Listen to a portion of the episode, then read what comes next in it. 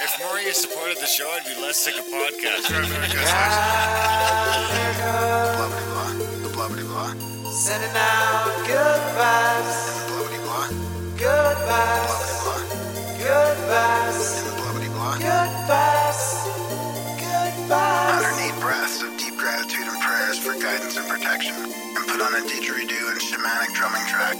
Shivers or vibrations and stuff like that.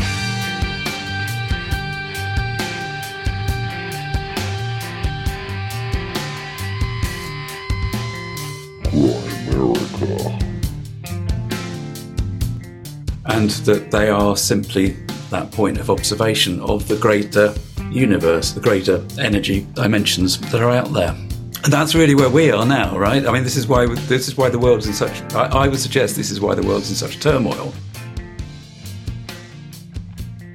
Okay, guys, welcome back to the Grimerica Show. Happy Halloween. Uh, coming at you with Tim Walter, an interview I wasn't here for. I believe he's a Brit. Yeah.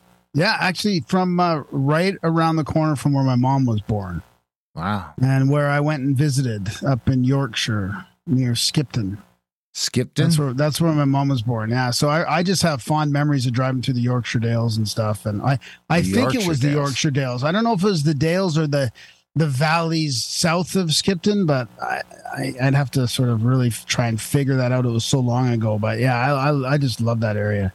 Are they all So- Yorkshire this, that, or the other? They're all Yorkshire something?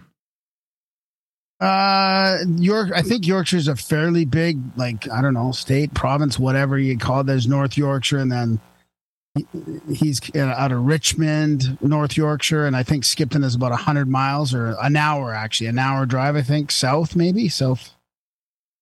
But I mean, you don't have to be far to be an hour drive because you're winding your way through old country roads that turned into real roads, probably. Anyways, uh, what a what a pleasant surprise for Halloween, really, to have this coming out. House healing. It's about dowsing. Like his story is fascinating about dowsing, and he moved out to the country from sort of a city job, a city life, and a city job, and and he found his house. There was a guest. There was a a guest in his house when he got there. When they got there, and three ladies came over. Uh, one of the like a ghost contractors- guest? yeah, yeah. One of the contractors was like, "Something's up with your house," and he and the guy, this is like a normal like a guy that would do renos in your house, and uh, he brought three ladies with dowsing rods, and they went around the house doing all this stuff, and he started communicating with this spirit named Jane, and uh, it led him down this whole path of dowsing and and house healing. Basically, now he like does where they do like a whole grid of your like they'll do a floor plan of your house and they'll do like 50 points of these dowsing and questions and stuff all the way through the house and try and figure out like what's what's there energetically and how many layers of all this stuff i can't really explain it but it's pretty fascinating Interesting. yeah, yeah. So now he does it. He's got knightsrose.com. Um, I'll just quickly do do a sort of like a bio now that we're talking about it. But he uses the subtle energies of of places where people live or work as part of a healing modality to create well being and peace. So he dove down the dowsing rabbit hole. Like he he learned from some of the best guys. Um, actually, a guest that I want to have on, but I actually have to send him a letter, a physical letter. He he doesn't communicate electronically. And the other guy that he wrote a book with uh, called The Sun and the Serpent. And that book is, I've got a note in the show notes, um, The Wee Book of Dowsing. And it's from uh, uh, Hamish Miller. So he's like just this guy who was just dowsing through the, all the, the lands and the terrain, like figuring out all these energy points and lines and intersections and stuff like that. So he went down this whole rabbit hole and then he, they figured a way to sort of like do this house by house in certain sections, They do it logically through houses. Um, he also works remotely to rebalance the living or working environment through a combination of intuitive dowsing, spiritual healing, and and practical life coaching. So he does some mentoring, some workshops to connect uh, house healers around the UK. Um, he moved to a Georgian townhouse where he encountered a guardian spirit who just wanted to be part of the family. Although a slow process to reach complete acceptance, life has never been the same since. So, yeah, really interesting guy, really interesting story and uh, good to get into dowsing for once. I don't think we've ever really got into it too deep. Didn't we? No, I guess not. I think I have some. it, I think I have some dowsing rods around here somewhere. I know he's he was saying I, we should bring some to Egypt. Actually, Are they the copper ones? I was going to take Mm, my I have- binoculars to Egypt, and someone told me they might take them away. I paid a small fortune for my hunting binoculars, so I can't risk that. Now I'm wondering. I know, but but he said you can bring these little fold out dowsing rods, or just bring little dowsing rods in and just pull them out, and you can use them. And and uh, the ones I have are, that are here are copper, I think. I don't yeah, see yeah, them. yeah, I thought yeah. they were sitting Would they right have a little tube, uh, little copper yeah, tube? yeah, yeah, them? yeah, yeah, little copper tube handle. I thought I had a pair of those around. I think somebody must have bought them for us at one of our contact at the cabin events. no, I was think it was uh, Brian from the Hat, wasn't it? Yeah, yeah, yeah, probably. Yeah. That's what I'm thinking. So what have you been up to? Working, man. You, I was gonna say that last weekend too, but I don't want to be like yeah, Last I'm time you said you were working while you were posting memes on the toilet. I have. I mean, Hard at it. I'm posting memes for free. I didn't know. well, we're that because we have. Well, you created a Grimerica Telegram now, so it's easy for me just to post relevant stuff from other telegrams to there, and and also we have a the Discord has now been relaunched, so we have the Discord going too. There's a AI art generator in there that people are blown away by. Cyrus has been doing some stellar work on the AI art. It's been quite incredible. Graham Dunlop, the king of the dwarves, is quite astounding. What's this in the Discord? Yeah. Huh. Is the Discord bumping? No, not really. No, it's it's slowly, slowly. It's not, you know, it's not really like near where it was, but we got that going again too. And then we have our other chats, right? In the Mattermost. Grimerica.ca slash chats. Yeah. That's where you find me. I'm currently on a Twitter suspension and a Facebook Oh, suspension. Ah, dude, we got to talk about that. And YouTube. I was just reading and a the YouTube to try. suspension. Are we not allowed to? Co- I don't think we can post on YouTube. Let me check. right? Let I me mean, check. have- Here, well, you keep, can you been- keep talking for a minute? Yeah, yeah, yeah. He's just Darren's just going to bring up our YouTube channel, but I want to talk about this because you know Dave Zed, um, and a fellow Canadian who's also in the Union of the Unwanted. I'm going to read this because he just posted this, and he's not saying it in any kind of egotistical way, but he just got his final community. Oh, his final community guideline strike on YouTube. So get this is where we're at. This is why it's important to, to, to support your independent media. I mean, this like I feel like this is a culmination of. I don't want to get too negative, but he got his final community guideline strike on YouTube shortly after he started posting my anti gravity free wireless energy videos, and I only started posting them in the last 72 hours. I got my final strike for scientific misinformation, not medical. They specifically said scientific. Even though I've presented to various branches of the DoD who are trying to get me under NDA because the thing that when one cracks, we'll be able to we one cracks what we call anti-gravity, you are then able to understand things like everything they've been calling quantum physics and stuff, is what he's saying. So he's not trying to boast or anything like that. But I mean, this is this is unbelievable, right? So now we can't even what we can't even theorize about alternate free energy and stuff like that now on YouTube, or we've got two strikes on ours from medical misinformation, which is the usual usual strike. Yes. Right now we have two medical inform- misinformation strikes on. I, I submitted a, an appeal, but uh, I doubt though. I don't think. Uh, so they the, we can post again as of Saturday. We can post again last Saturday, so we can post again. This Okay. episode will go on to YouTube. Okay. If you're listening to this on YouTube, it's probably best to find a new fucking place to listen to the show because they're just going through the back catalog now and pew, pew, pew, listening to the audio now. They're listening. Somebody's listening or transcribing or something because they're picking up where we complained about the truth. the truth about jabby wabbies.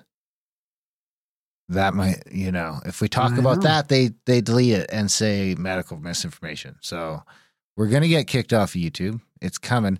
The first strike expires on December twenty second. So Christmas, it's Christmas. If we can make it to Christmas without another oh, strike, Oh, I see where you. Oh, that's what they've done. So we gotta like chill, chill out for another month and a half. Still, fuck. but there's a bunch of stuff we already said. Oh, oh, I see what you mean. Yeah, yeah, yeah. Probably, yeah. Probably. Yeah. I mean, those episodes that Libsyn, uh, that not Libsyn, that uh, Spotify took down in October 2020 or 2021. And then they stopped. Do you think they're still doing that? well, I mean, how come YouTube hasn't grabbed those ones? I wonder, or do maybe maybe we deleted them off YouTube? I don't know. We It's deleted a- a bunch off. It's, I mean, it's, oh man. So, anyways, Dave Zed, I'll link to his show. Um, I'm trying to remember what it's called. Um, he's also got a like a, a, a supporter show with um, with Brandon Thomas from Expanding Reality. Those guys are super articulate and super smart about all this stuff. Dave's kind of combining like physics and quantum physics with ufology and spirituality. It's it's it's pretty good stuff. So I'll put a link to to Dave's podcast or his YouTube channel. And uh yeah, do I have kids for Halloween already? Would that happen already? Are they out already? Uh, I don't think it's okay to be. I mean, maybe it could be, but I don't think personally that it's okay to be out trick or treating just yet. It seems a bit early. Early. It should yeah. be, you know, kind of dark, I feel like. So speaking of Egypt, do we have uh is there spots left? Is There's there, a couple do we have a last left. minute opening or Yeah, there was a last minute, like seven spots left, I think. Well, technically, we're at capacity. We're like 61, and we said we were going to max out at 60, but then we had decided to take it up to 70 because a bunch of people were kicking the door down. And then they didn't uh, show up to buy, finish up paying. so I think there's like eight spots or something. So a few for go, sure. Uh, they go to um unchartedx.com, right? Yes. I'll put a note in the I'll put a link in the show notes for that too. Um Unchartedx.com slash tour. yeah, it's pretty easy to find it once you go to that site. It's really easy to find the tour. Bingo, bango. So what else you got? Well, I was trying to I mean, I was going to talk about a couple things. And I'll I'll, Like ru- I'll run them by you, but I Run 'em mean, by me? I, I wanted to stick sort of Halloweeny, spiritual, ghosty kind of. But I mean, there was um That's kind of there gay, was, uh, isn't it? what? Isn't that nothing? I'm just saying. You want to get kicked? Did you say gay? I did. You get you just really want to get us kicked off YouTube? right? Yeah, I don't think that's what gets kicked off YouTube. We've never got nailed for hate speech on YouTube. Um, I get nailed for hate speech on Facebook and Twitter. YouTube is always medical misinformation. How can I be racist? I'm an Indian. Actually, you know what? So my mom brought me because I tend to end up with all the old stuff in the family that mom has. Because my sister, she don't give a shit. Um, so my mom brought this old box. It's great. It kind of matches my suitcase with the latches. You know the latches that pop out, but it still has the key. And it's from like it was my great my great grandma's or my great great grandma's. I can't remember Wow. this old thing with the key. And it's just full of all these pictures from like the I can't even remember the old I think the oldest one I found was from nineteen thirty seven. Oh, that's pretty cool. A bunch yeah. of old pictures. And then there's some older ones in there that are still in like German. Wow, hmm. So I'm part German. Nazi. I did not see that coming. I guess that half of me is like Ashkenazi. English, German. Well, I'm not going by the DNA test. I'm just going by lineage. Are you? You're because you're kind of a Jew too, right? I mean, I don't know about so that. you've got like didn't that, privilege I'm as well. I mean, you can. So I'm you a Jew. definitely can't be I'm not a. Jew. or- I think everyone's a bit Ashkenazi Jew if you do the DNA test. Honestly, I think the Jews. no, no, no. Yours was way more than It most. was one point nine percent. That's a lot, dude. Most don't people don't, it have. What's- don't what have was yours? much. I don't have any. You had, didn't have no Jew in you. No, I have the Viking. Anyway, fifty percent on that side because I'm a- half Indian. So the other half, my mom's half, is Austrian, German, English, and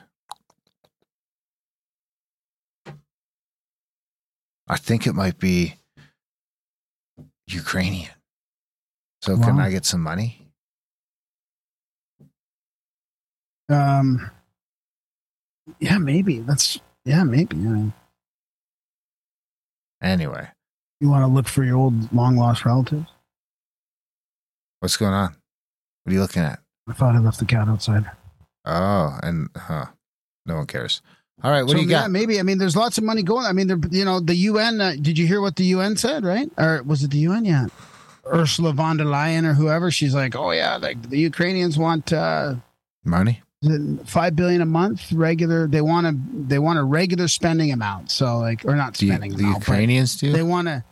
Well, Zelensky, right? They Why want does it like to five, come five from- billion or nine Why? billion or some some amount of thousands of millions per month, uh, just steady flow for them. Um, this is What? like it seems to me like a really Who's big paying for money, this? money laundering. Well, Europe and they want the states to chip in, and I'm sure Canada will be right. Oh, I guarantee you. You know, That's what got me kicked of off at Twitter. Back into It was exactly that. He was talking about giving money to Ukraine. Who was? Trudeau. Saying Canada's going to continue to give money to Ukraine. Anyways, we probably shouldn't ta- get into that topic too much. We probably shouldn't. We can't talk about that. We can't talk about COVID because we need this episode to get on YouTube so that you guys know we're about to get kicked off YouTube. So you can go listen at grimerica.ca and you can listen on a pod player or on these other platforms. But the YouTube thing is going away. I'm telling you, it's coming. And we have another show, Grimerica Outlawed. It's a completely separate feed, and that's not on YouTube. And that's It was on YouTube. even that's even sketchier content. Not sketchier, but it's more controversial than than than this. Grimerica Outlawed. It's a whole separate show. Put it in your podcast player. Get that feed too. Those are longer episodes usually. This Well- one's pretty long too, actually, an hour and a half, I think. Mm. Well, you're on the interwebs. Head over to grimerica.ca slash support. Sign up for a monthly. We are fucking bleeding, boys and girls. We are having trouble with this whole PayPal fiasco. A bunch of people are quitting PayPal. I mean, I wish you wouldn't do that. There's really, you know, there's only a couple of payment processes. I mean, if you want to quit PayPal, I'm not going to say don't quit PayPal because, you know, people are pissed at them. So you do you. But if you quit PayPal, head over to the Stripe. If you just head over there, I think you, if you don't want to go to the support page, you just want to type it in.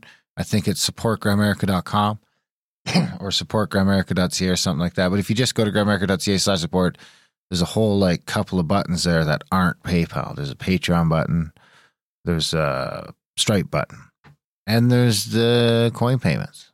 Yeah. So you can use all those different ways to support the show that aren't PayPal because so far everyone's just quitting PayPal and the subscription's going away because here's what I think's happening. I don't you're not going in and manually canceling your subscriptions to your shows. You're just deleting PayPal. And then And then all my the theory is all the fucking all of us get an auto generated email because now that that account doesn't exist, all of his or hers um, subscriptions are canceled. So you have inadvertently canceled your support. Yeah. maybe Grimerica. Grimerica.ca slash support. Fix it. Use Stripe. Use one of those other ones. You can support us. Send us cash and book, cryptos, whatever you want to do. We will take anything at this point because the PayPal fiasco is uh, is hurting us over here in Grimerica. Got to say. Yeah. What else you got, compadre? Well, so so I was gonna do like this study on the largest nutritionist groups being captured by food pharma and agribusiness companies, but that's kind of not really Halloweenish. I'll save that for another time.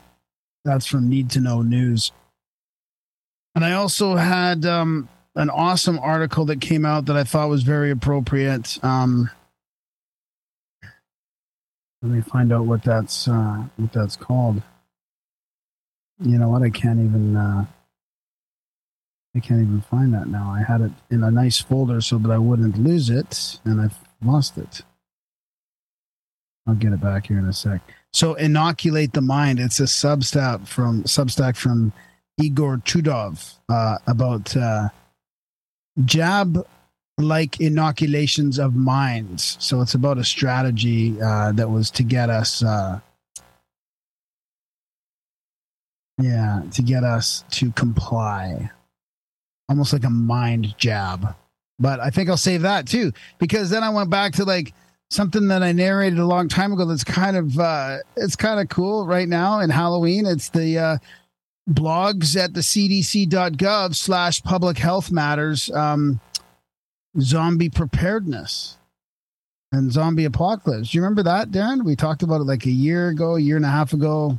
I do remember. Um, and we're like, why are they talking officially about this stuff? But really, they're using it as a marketing campaign to try and get virality around like preparedness, right? So they were doing like teaching preparedness through a zombie outbreak, like a fake one where they're getting at people to act like, you know, this is happening. And then they had one in Kansas, like move over Dorothy. Um, because the zombies are coming in Kansas. And then, and then the initial article that was preparedness 101 for a zombie apocalypse, which seemed to me like it was the most kind of serious, like this wasn't about virality, which they like one of them they called required reading, and that was the actual um uh World War Z thing. That was like the uh the the test they did, or not the test, but like the what do you call that? When you do the training exercise, kind of, right? That was kind of like uh, you know, doing it like in a nice in a in a in a ver, in a creative way to get interest there. The interesting one is the initial one, which is the preparedness 101 zombie apocalypse, and that one has been taken down. really? Yeah, because Yeah. everyone was onto it. It's no longer there. Why is it no longer there? I'm guessing because Why did they take down the zombie preparedness from the CDC? You think because they don't want us to be prepared? No, I just I have no idea why. I mean, it just could be a mistake. It could be because people were talking about it too much. It was getting too much bad press. But it also culminated, and this is all going back to 2012. What a year, 2012. So it all and it kind of culminated in a conference at Dragon Con. So the CDC got involved with the CNN in The at Dragon Con. from, a noob perspective, Dragon Con 2012. So they're talking about a Don't Panic panel, which is featuring this dude called Dr. Khan. Um, it has to be Dr. Khan, eh? Uh, Director of CDC's Office of Public Health Preparedness, Dr. Pamela Gay, writer and astronomer. Scott Sigler, a New York Times bestselling novelist. Phil Plait, remember him? Astronomer and author. Yeah, William. Wells. William Wells. Um, and uh, want to try and skip through some of this. So there's a there's a bunch of um, advice, and of course this is a panel, right? So they loved what CDC and CNN had to say regarding U.S. preparedness and response. Um, they the panel navigated through a series of preparedness questions to showcase how CDC and CNN keep the nation safe before, during, and after public health emergencies, and addressed ways in the, which the audience can contribute to preparedness.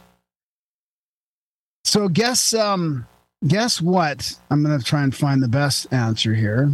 Guess what the audience could do to prepare. Me guess? Yeah, yeah.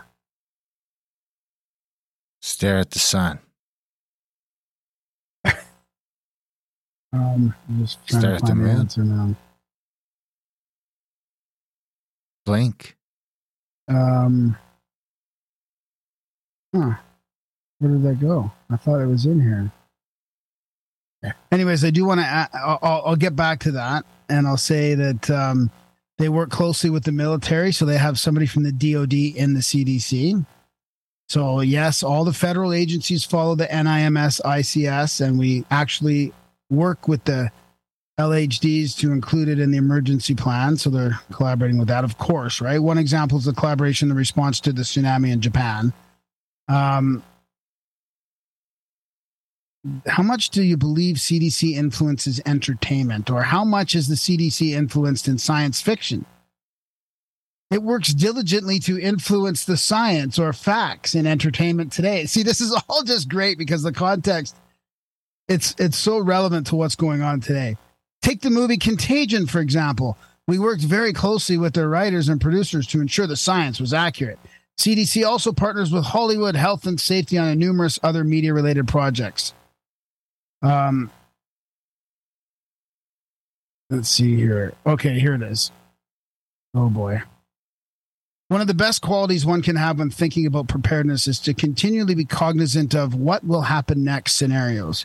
Scenarios such as don't park the truck there during a hurricane, the telephone pole may fall on it, blah, blah, blah.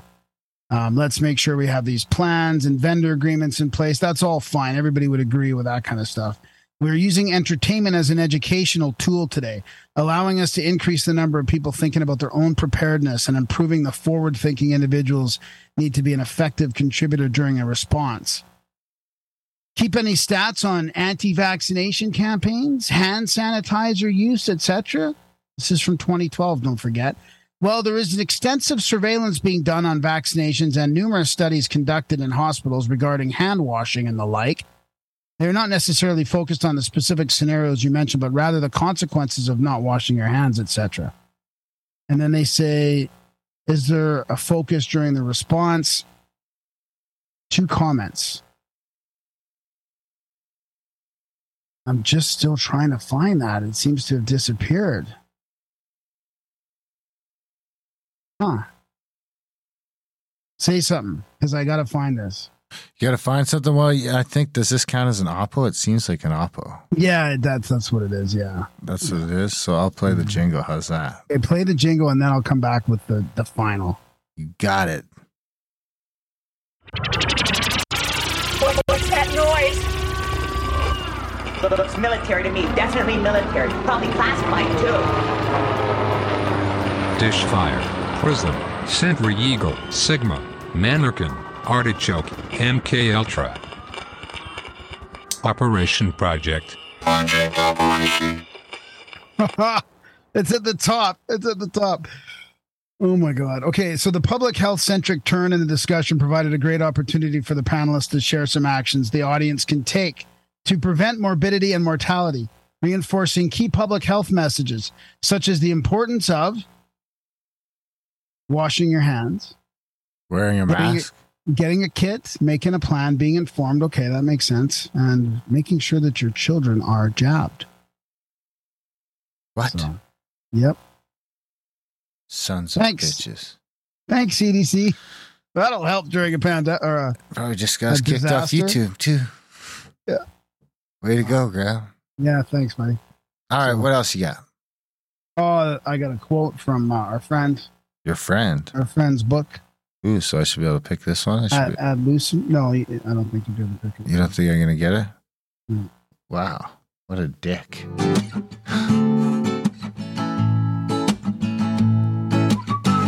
It's the profound quote of the week.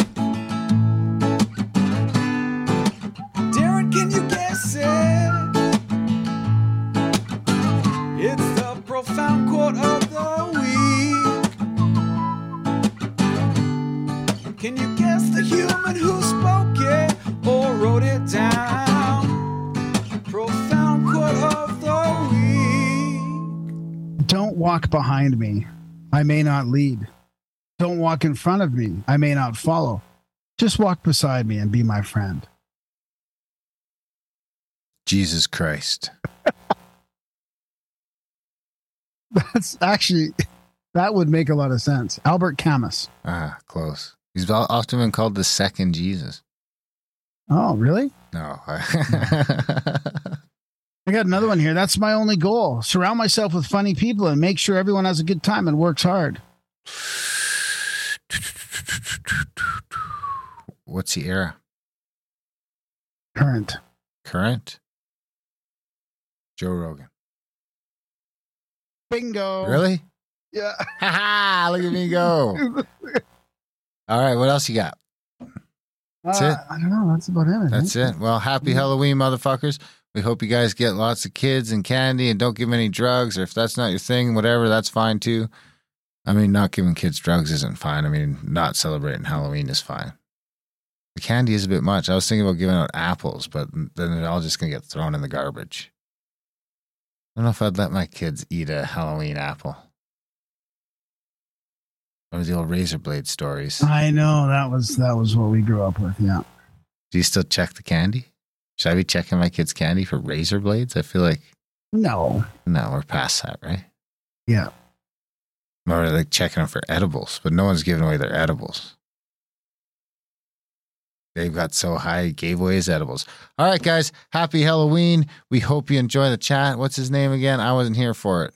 Tim Walter. Tim Walter, haunted houses, the opposite of haunted Well, houses. I yeah, yeah, healing houses. healing houses. Does, is it just haunted houses that need healing, or every house? No, no, no, no. There's all kinds of different things that can be cleaned up. Like it's not all spirits haunting and all. There's there's geopathic stress that's oh. been built up over a long time. There's ancient, you know, war grounds, burial grounds. Like there's all kinds of crazy earth energies. Is you know, it's all all different stuff. There you have it. Enjoy the chat. Música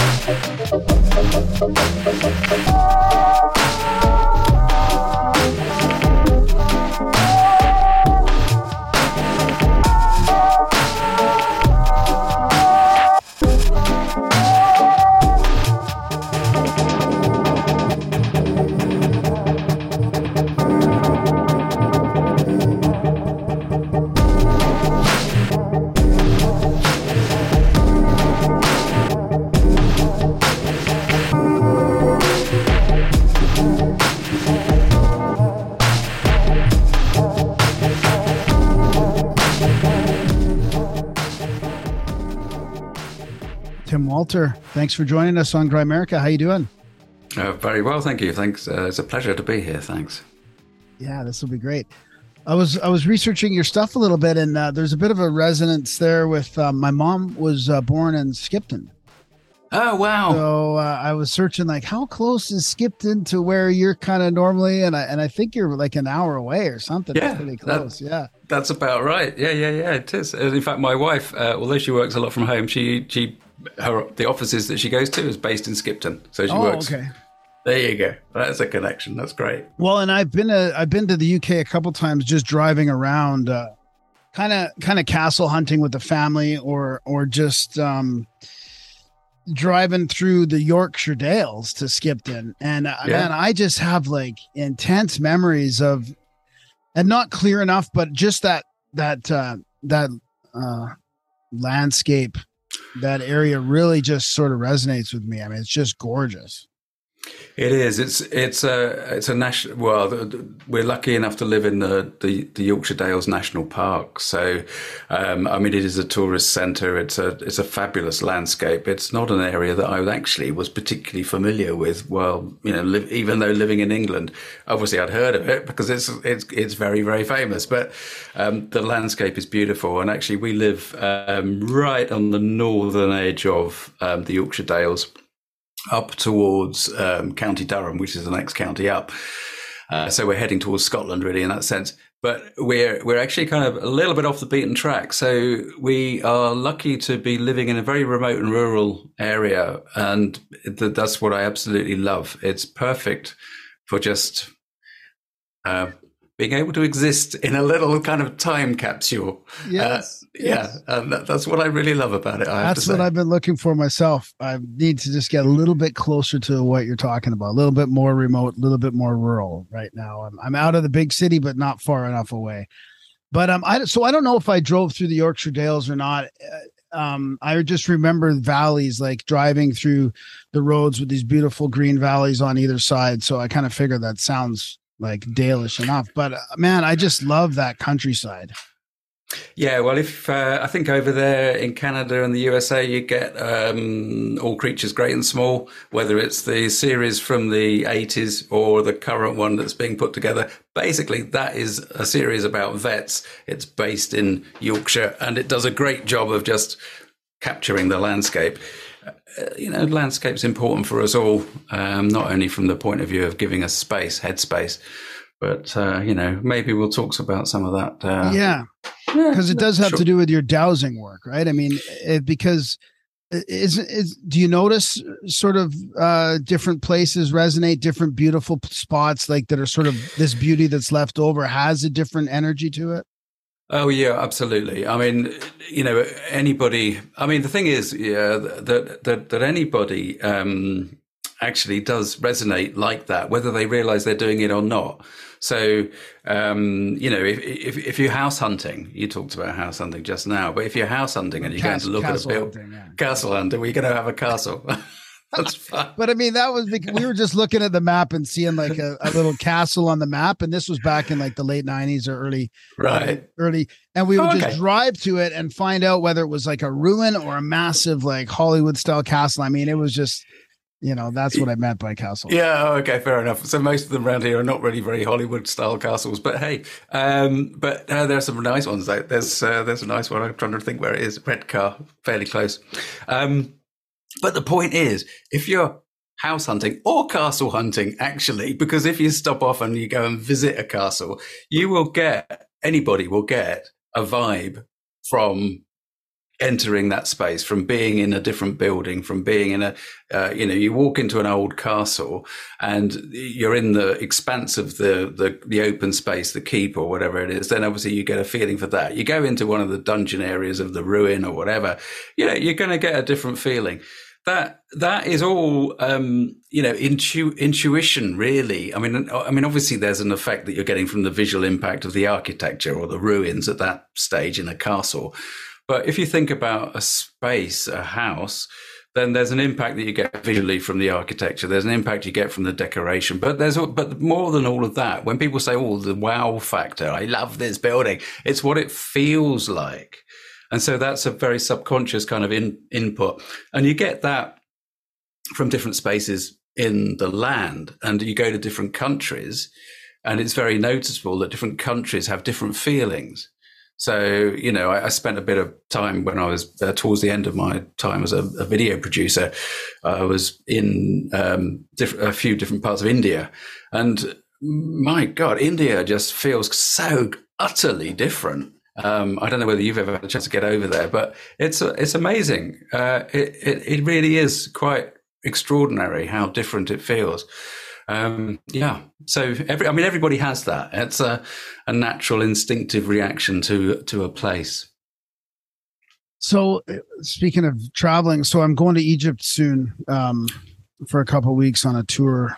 Uh, and I, I don't think we're not really allowed to bring like measurement measuring devices, which which would include like scientific devices like lasers and and measuring devices, but it probably also includes because you're not allowed to meditate or sing or do anything else like this in these places that we're going. So there's no like spiritual activity allowed. So I probably wouldn't be allowed to bring like dowsing rods. Or is there is there something I would be able to bring like that would help my intuition in these places? Like I I th- I think that well, unless it's changed recently, some t- some ten years ago, you certainly could dowse around some of those tombs. Um, uh, there was again, it wasn't. I, I wasn't shooting this particular footage, but I was editing this for a, a producer, and she was a dowser, and her technique of dowsing was actually it had a propeller effect. You know, when you hold a dowsing rod, that they can really spin.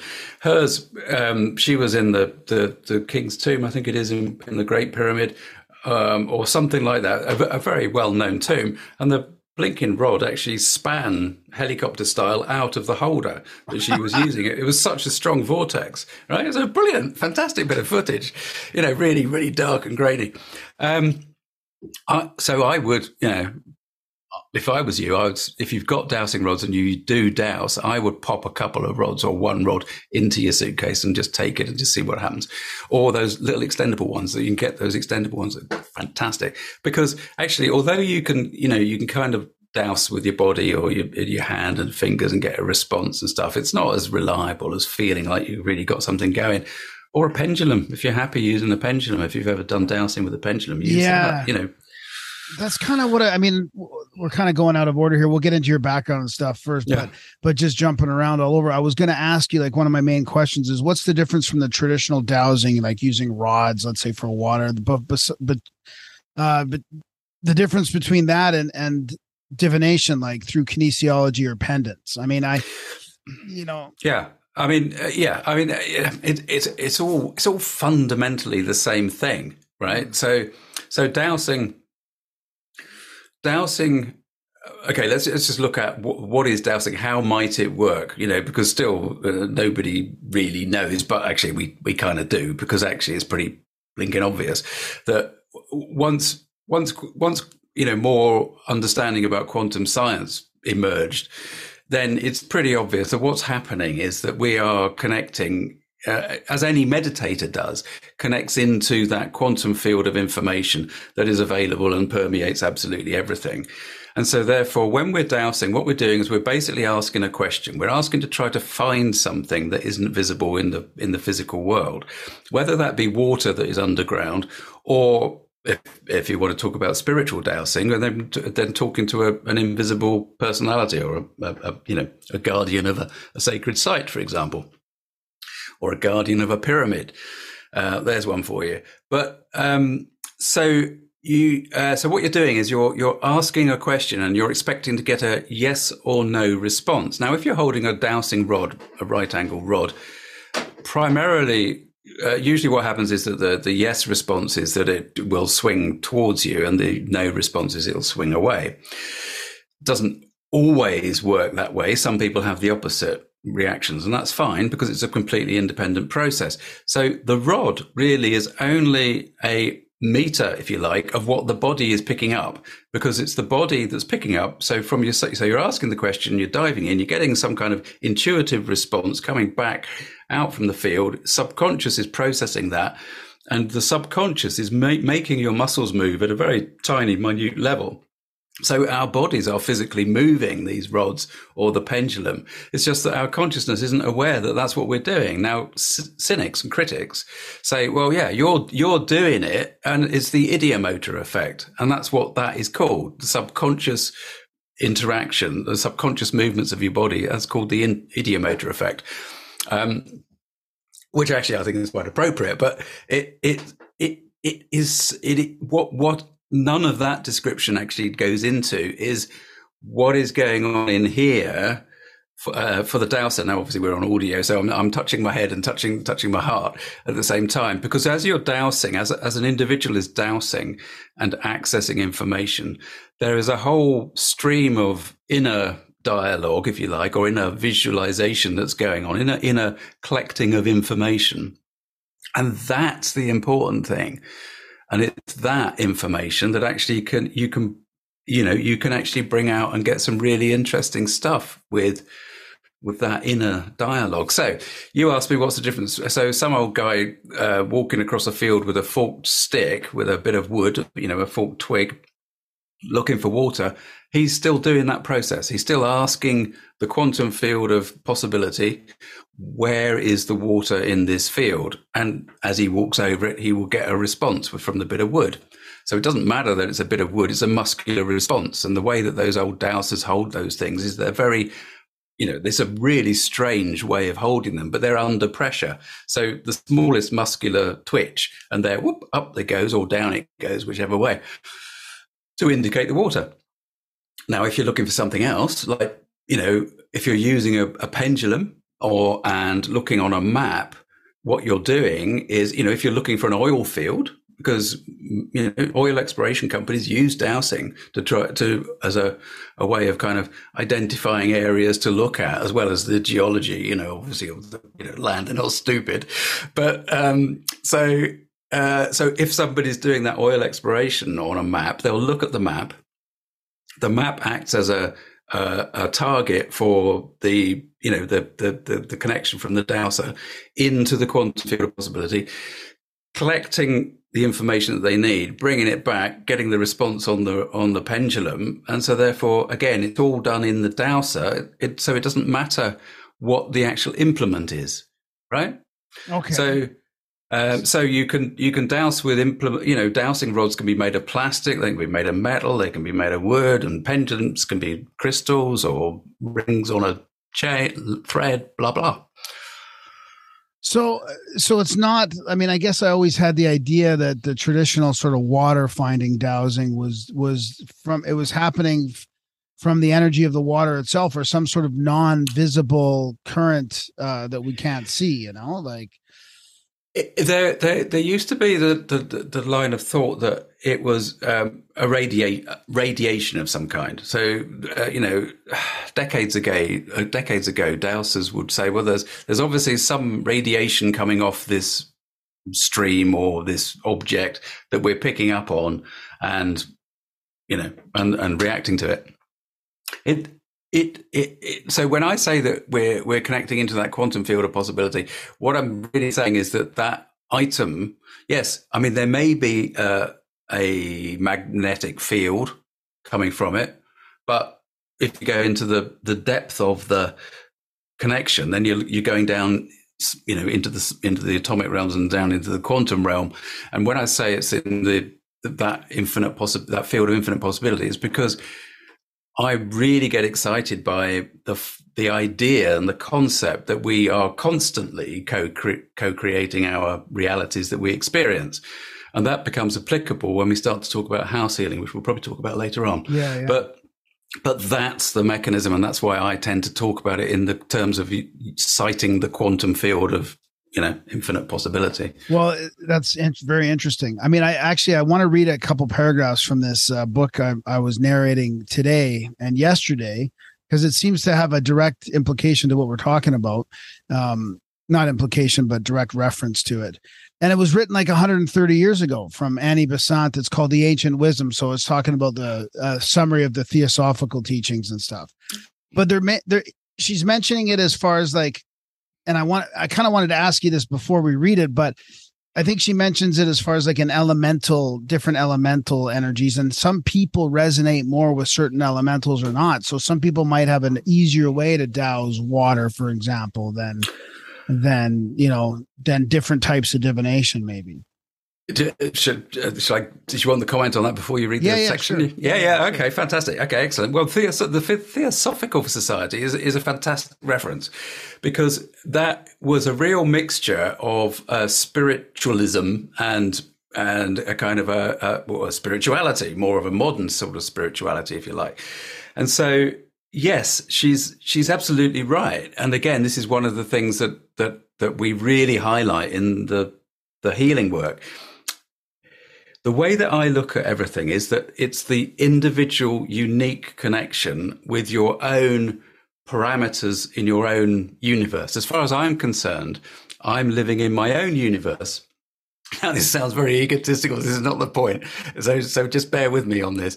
So, I'm living in my own universe. So, the way that I respond to everything in my universe is fundamentally different to the way that you respond to everything in your universe, too right? And that's really what she's saying there, where she's talking about the way that some people will respond to water elementals, some people will respond more to air elementals, and some people will respond to fire elementals and this sort of thing. And when you talk about spiritual work and subtle energy work uh, per se, it's really important that you understand your own connection and the way that you function in relation to what it is that you're picking up, because it's all based in the subjective arena. It's not objective, which is why you can't you can't objectively and in a detached way conduct experiments on this stuff because it's it's like saying what does honey taste like?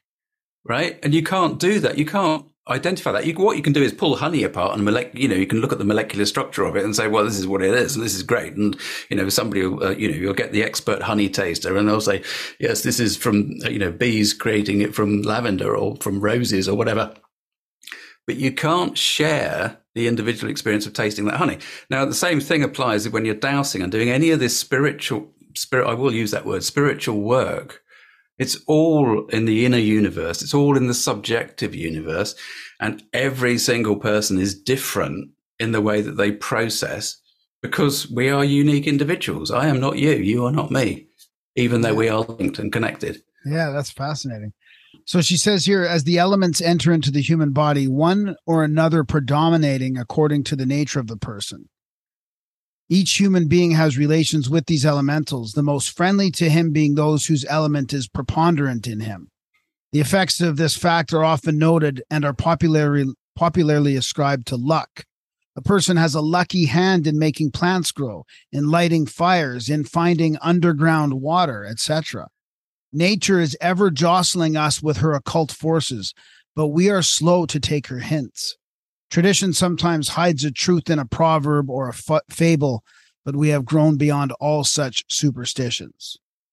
I won't. I won't read the next one. It gets into like mineral, planimal, uh, planimal, planet, vegetable, and animal, animal Right. kingdoms, and all that. And they talk about fairies and elves, but but I mean, that's pretty much talking about lucky dowsers right there, you know. And so we've come back around. So like this is 130 years ago. They're recognizing all this, and we've gone through all. Oh this yeah, bullshit materialism and all this trying to figure out how dowsing works, and we're back to the start again.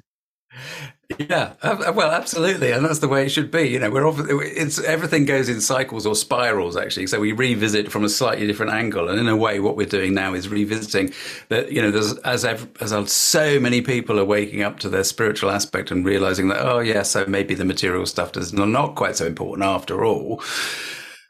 Um, and that's been primarily led by a lot of the time of the last few years. Um, so uh, we're revisiting the spirituality. We're revisiting the spiritual and subjective aspect of self as, as being a human being, and we're really asking the question: What is a hu- what is a human being? Because a vast proportion of what we are is non-physical. It is our ability to exchange information, to exchange ideas, and to interact with each other, and the other aspects of nature. Remembering that we are nature, we are not separate from nature. And that's really absolutely fundamentally important.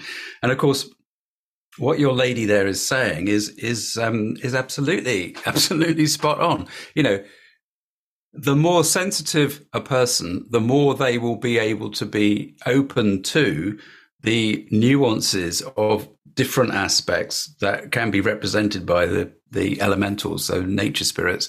Um, uh, in in places in in in you know in the wild or or indeed you know sometimes we get trouble with elementals in houses.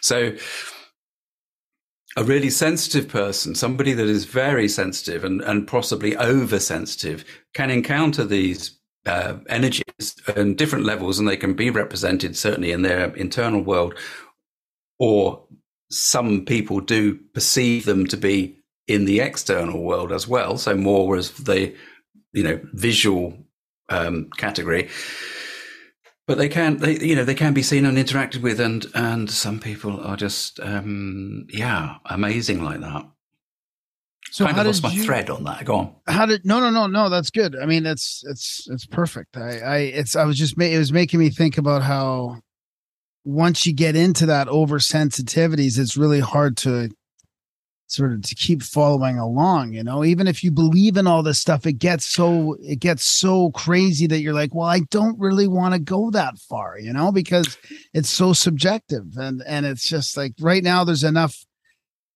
tangible mysteries or tangible problems to be looked at. It's it's it's becoming difficult. Eh, well this is one of the problems that we we do actually face and and in a way it is a um a reflection of the way that we are now at, at this time sharing more of our um, personal beliefs online. So there is a, uh, you know so much information that is available to everybody. Um, and the obviously the, you know the algorithms of the internet are such that they will always pair like for like. So therefore, you, what it does is reinforce your own individual belief patterns. Um, and and that's that's fine. Except what we need to be aware of is that actually the process I was talking about with dowsing, which is where we're subconscious is we're not sorry, where the conscious mind mind is accessing the quantum field of infinite possibility and drawing information out it is, as I said earlier on, the infinite possibility. So therefore, we as co-creators, because we are, I mean, there is no doubt that we have a role or in the creative process of experiencing our own realities.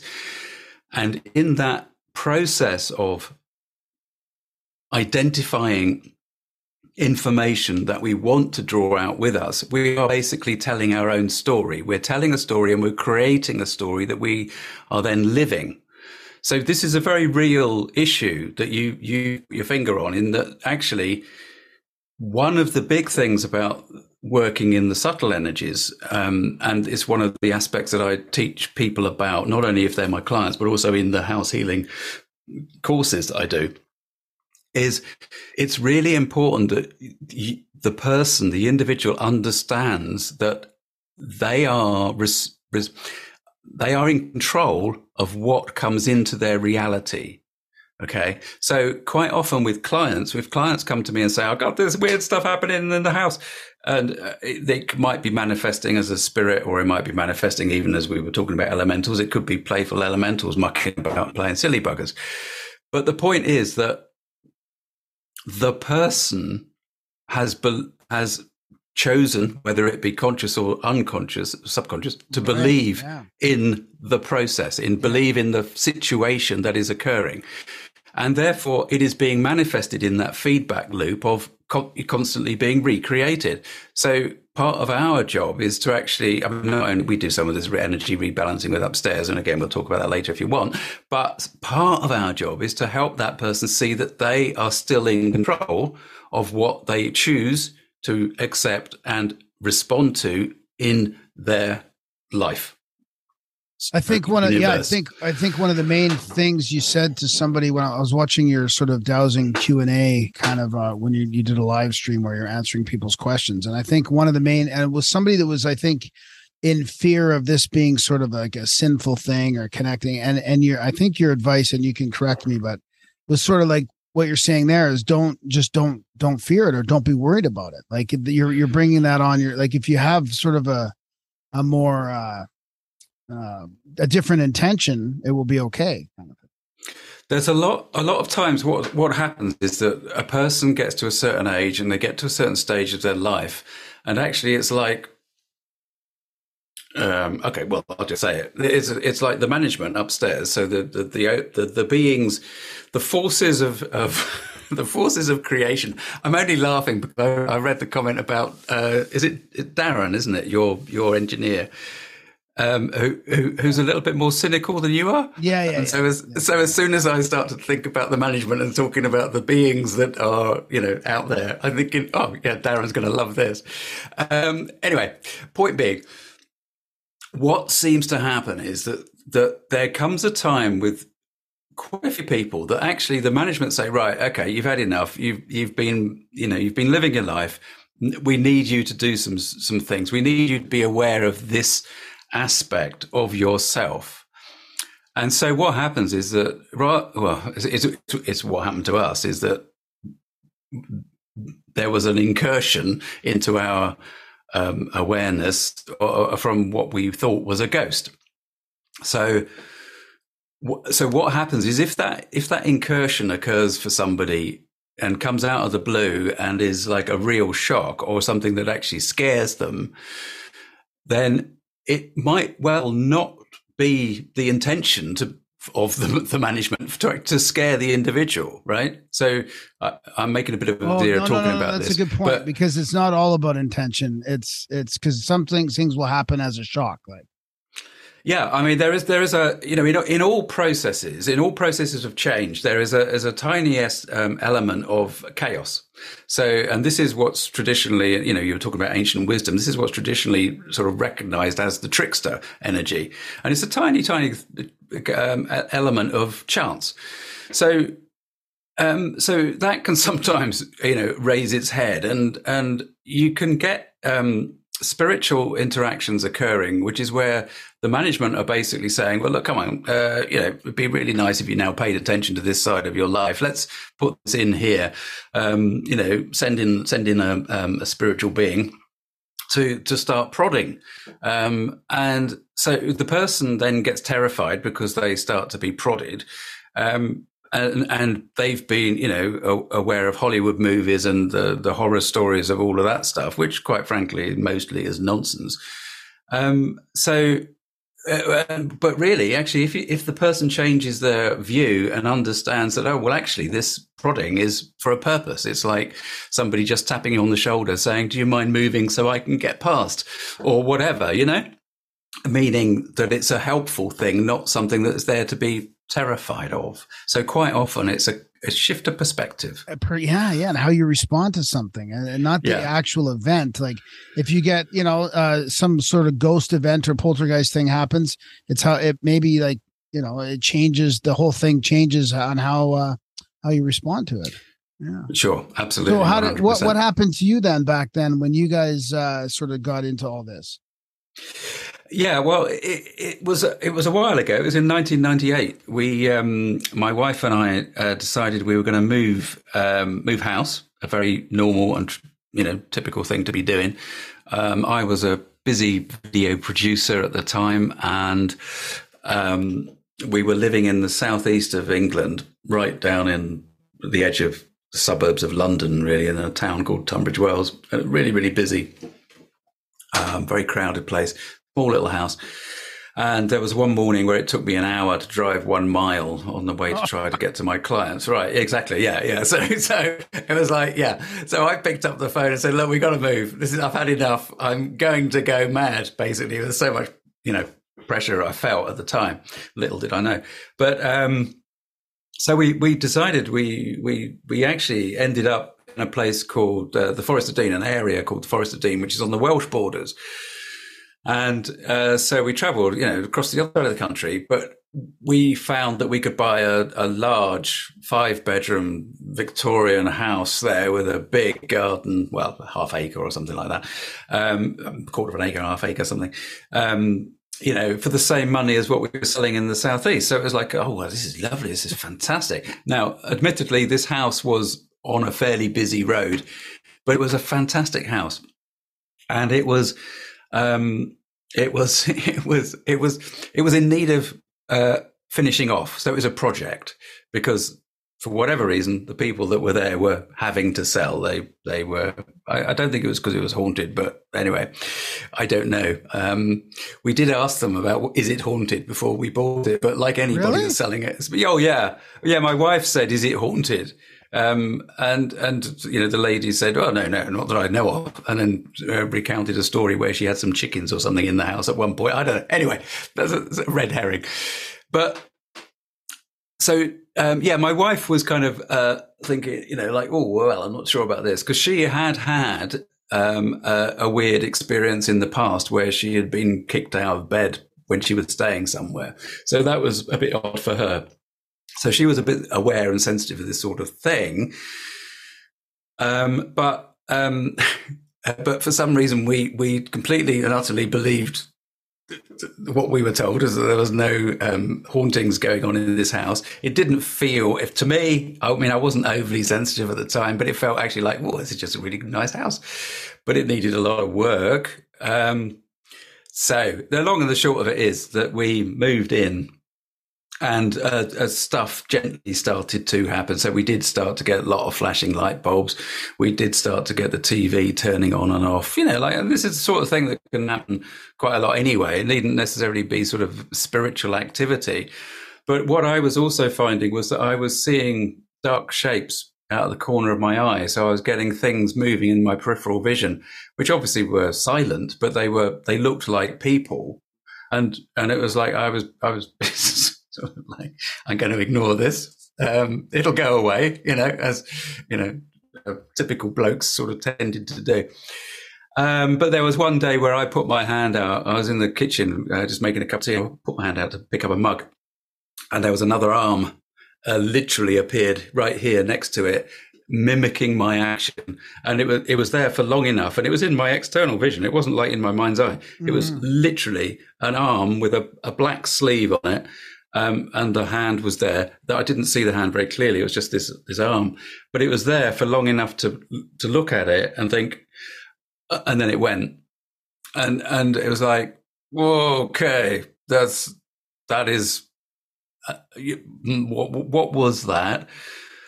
No, I must have imagined that as well. So you know, and then you just go into that imagination thing. So we were getting, as I say, in the flashing light bulbs. We had what was really funny was there are a couple of things. I, I I, when I was working in a particular room out the back that really needed a lot of work, it was a storeroom basically, but it was part of the house. But the previous owners just junked everything into there, and the neighborhood cats would kind of break in and use it as their litter tray. And, you know, it was a terrible space.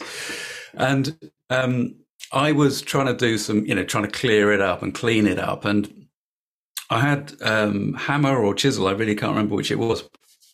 But I was working in there and I put this thing down, this tool down, turned away, and then turned back again, and it had gone. I mean, it, it, it hadn't it hadn't fallen on the floor. It had just vanished. And it's like, yeah, there's something got something odd's going on here. You know, and I, I looked for it. I couldn't see it anywhere. And a couple of days later, it reappeared. You know, I'd taken all my working stuff out of there, but it was reappeared. It was right in the middle of the floor in that room. So it's like, yeah, somebody took it and they've put it back. So what is going on? So we've obviously got something going on in this house. And around that time, we had builders in to give us a quote. And, and funnily enough, he's not the sort of guy that you'd expect really to, to be talking about this stuff. But he said, look, um, it's a lovely house, but I think you need to get it spiritually cleared. And we said, what do you mean? Wow. What's, what's that? You know, what is, what do you mean by that? This is your uh, neighborhood contractor coming by. Yeah, yeah, yeah. This is a builder. This is like an old grizzly builder who was like, yeah, I think, yeah. But the f- point was, of course, that he, his his missus, his wife, did this sort of thing. So now, bearing in mind that no money changed hands on any of this, right? So it's not like he was doing it because you know the the wife can get a few few pounds in. But the thing is that he said, right, if you like, I'll get my wife to come round and, and because they like to investigate this sort of thing. And, uh, so we, we agreed to that. And um, what I tend to say is that these three ladies turned up one day, like the three witches of Macbeth. They kind of came into the house and they had dowsing rods with them. And it was pretty much the first time I'd seen anybody do any kind of dowsing. They had a little bit of a chat and then they just followed their rods and they went right out into that back room that I was wow. talking about. And they started talking to each other and the rods were, you know, whizzing backwards and forwards. And the lady, Mary, her name was, and she said, you've got, uh, you've got a couple of dragon lines here and you've got a guardian. Um, and she just, she's been trying to get your attention and she just wants to be part of the family. And that's what she said right? Now, Mickey and I, so my wife and I were like, okay. And the, this this is the odd thing, and people don't really kind of get this because it was incredibly strange and it was really, really weird, but it was also really normal. It was like, well, of course that's the reason why. Of course that is. Yes, of course she does. Of course, and she's welcome to be part of the family. And what you know.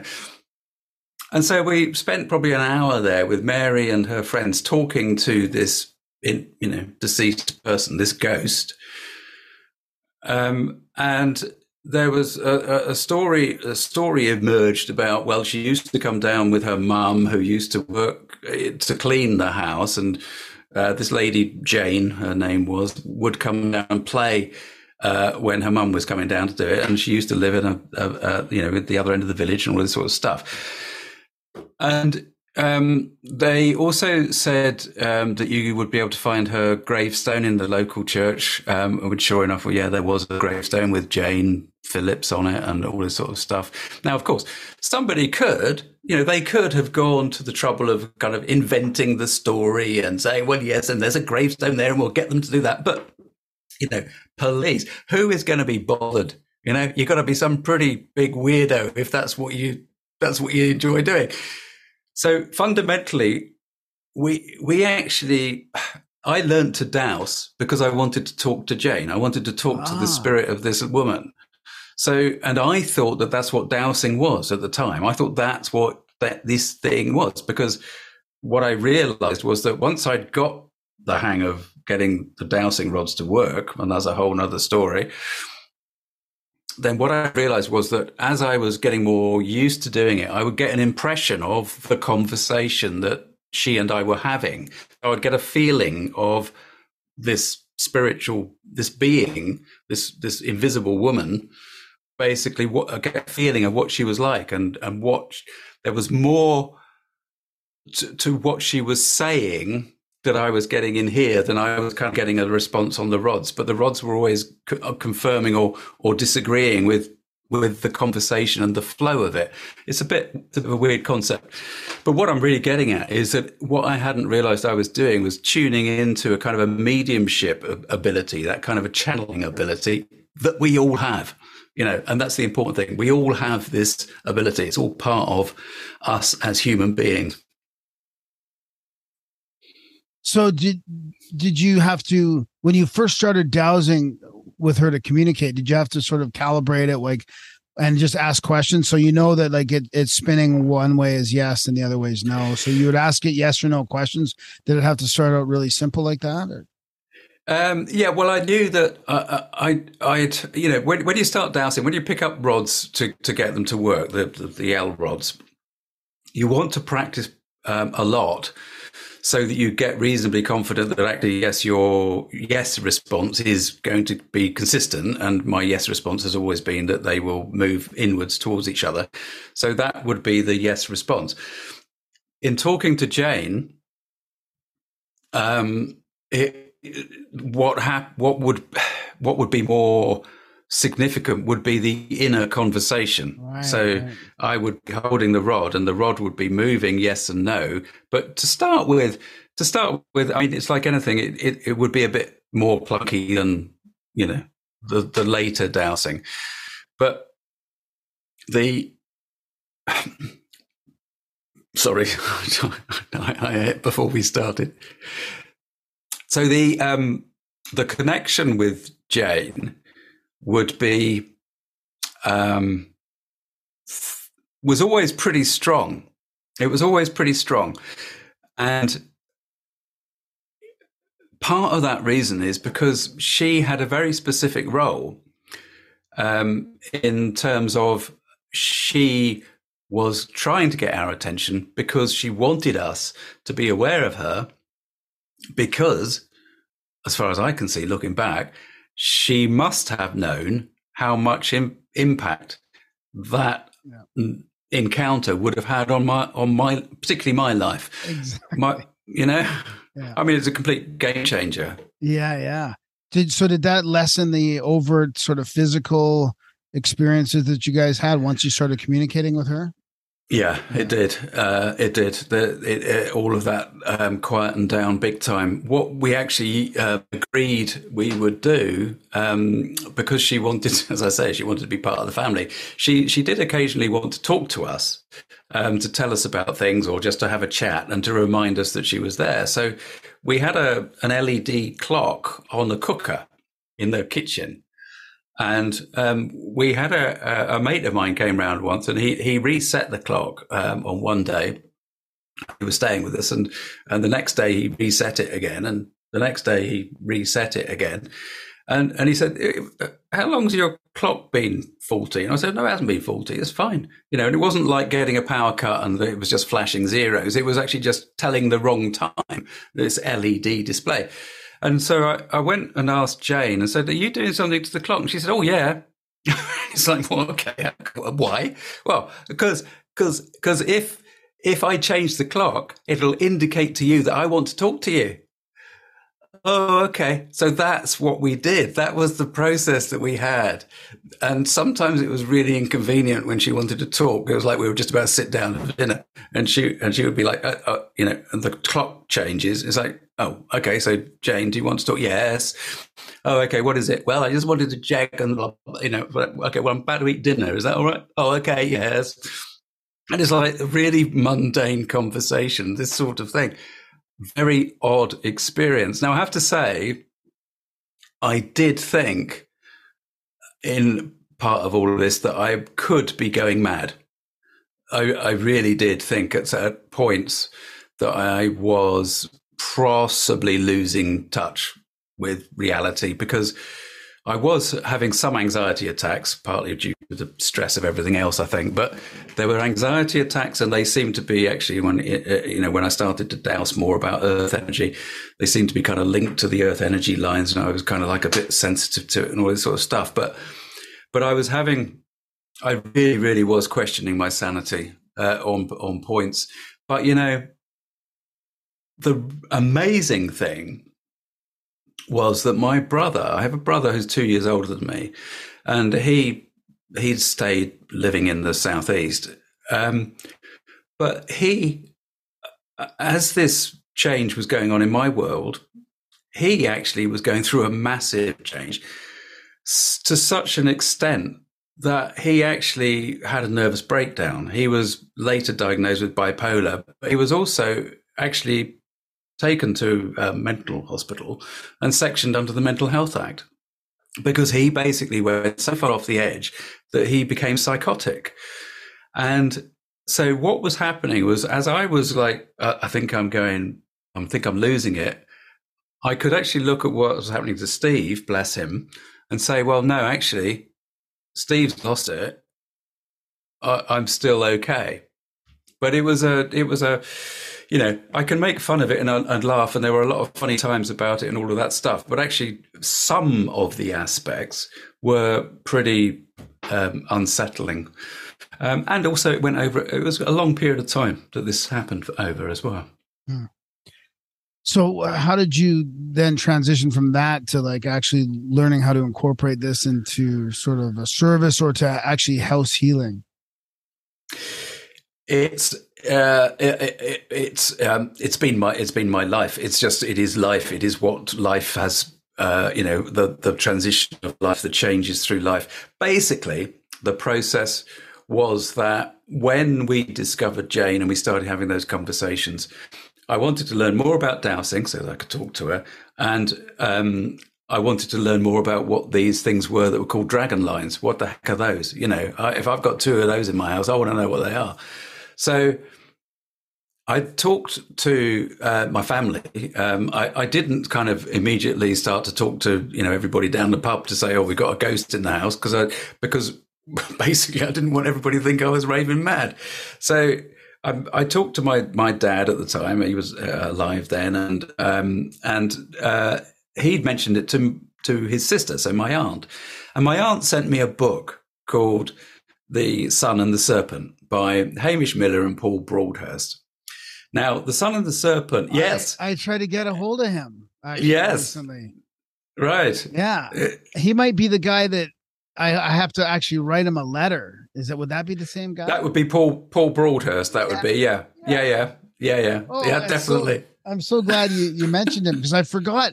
I'm like I'm supposed to write a letter to this guy in the UK. Like I can't even email him or anything. I gotta send him a letter. Yeah, yeah, yeah, yeah. I, I really don't know whether you'll get him on the show. He's he's quite reticent um, yeah. about all of that stuff. But but he co-wrote with Hamish Miller, Sun and the Serpent, which was the story of those two. So they spent ten years plotting the Earth energy lines across the south of England that were that were flowing along the Michael alignment from um, Cornwall in the south to um, I can't remember where it is in Suffolk. It leaves the coast in Suffolk. But this guy Hamish Miller, um, as soon as I, uh, you know, I read I read that and I read a couple of his other books, and then I got on his mailing list. So when he published a, a book called The Wee Book of Dowsing, um, he was having a launch uh, down in Cornwall at his home, and I said to Nikki, "I've got to go. We've got to go." And I immediately thought, "Why have I said that?" And then thought, oh, "It doesn't matter. We'll go." But I really did. I thought, "Why have I said that?" And my God. I mean, it, oh, Hamish was the most amazing man. He was so, he, he, passed away in 2010. He had had a near death experience um, some years earlier, which completely changed his life for so many reasons. But he was such a kind hearted, philanthropic, um, intuitive, sensitive guy. But the thing was that he worked with earth energy and he was a magnificent dowser and he was an absolute stalwart of the, uh, it sounds peculiar, but the dowsing community in the UK.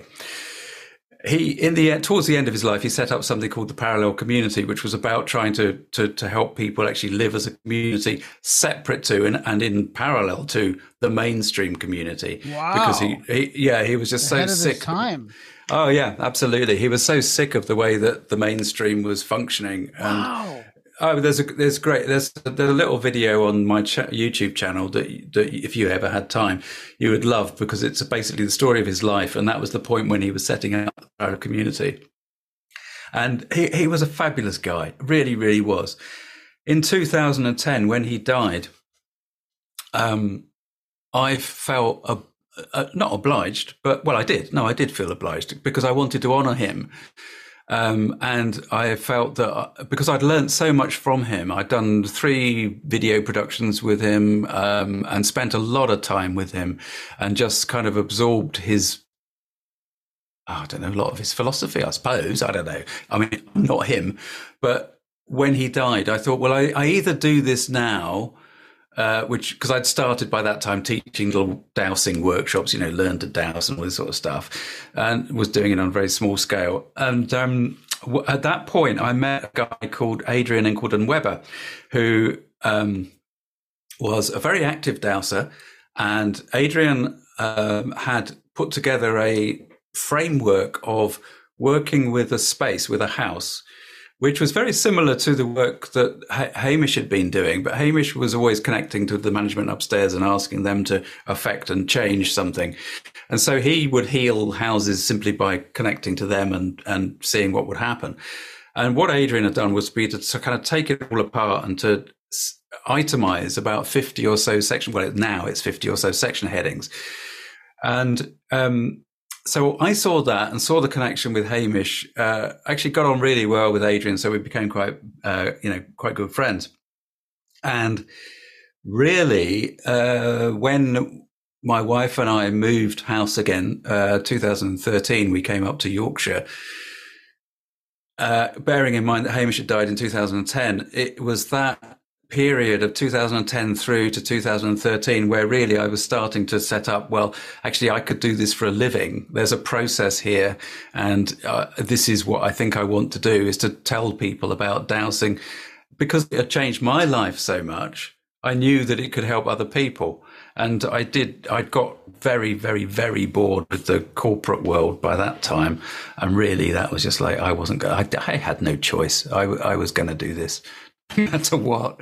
And so now I've, I've, I've, um, what I'm working on at the moment is actually is setting up a house healing network. So I'm training people. We've got 30 people in the network and these are all fairly sensitive. Well, actually they are sensitive people that understand the principle and therefore they, they, um, can be taught to connect to energies in the same way that Hamish did. Um, talking with the management, working with the management, rebalancing. And it is what I tend to describe sometimes as a process of reality engineering because it changes the perception that the people have of their own reality in their own space. Wow, that's well said. So what when maybe we should define house healing as well because you know, I think of that almost like my image that comes to mind is like you're kind of cleansing it or clearing it or something or you're identifying like where these sort of like resonant spots are or something like that, but maybe we should define sort of what you mean by that too.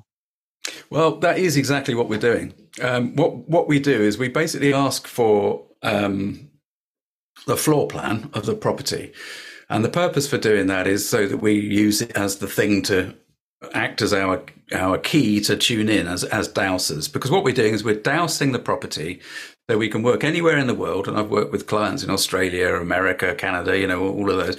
So you use the floor plan, you you tune in, um, and you follow the framework, the, the section heading. So we're looking for ghosts, spirits, traps, souls. We're looking for EMF interference. We're looking also at the individual's personal subtle energy, uh, uh, whether the chakras are out of line and out of balance.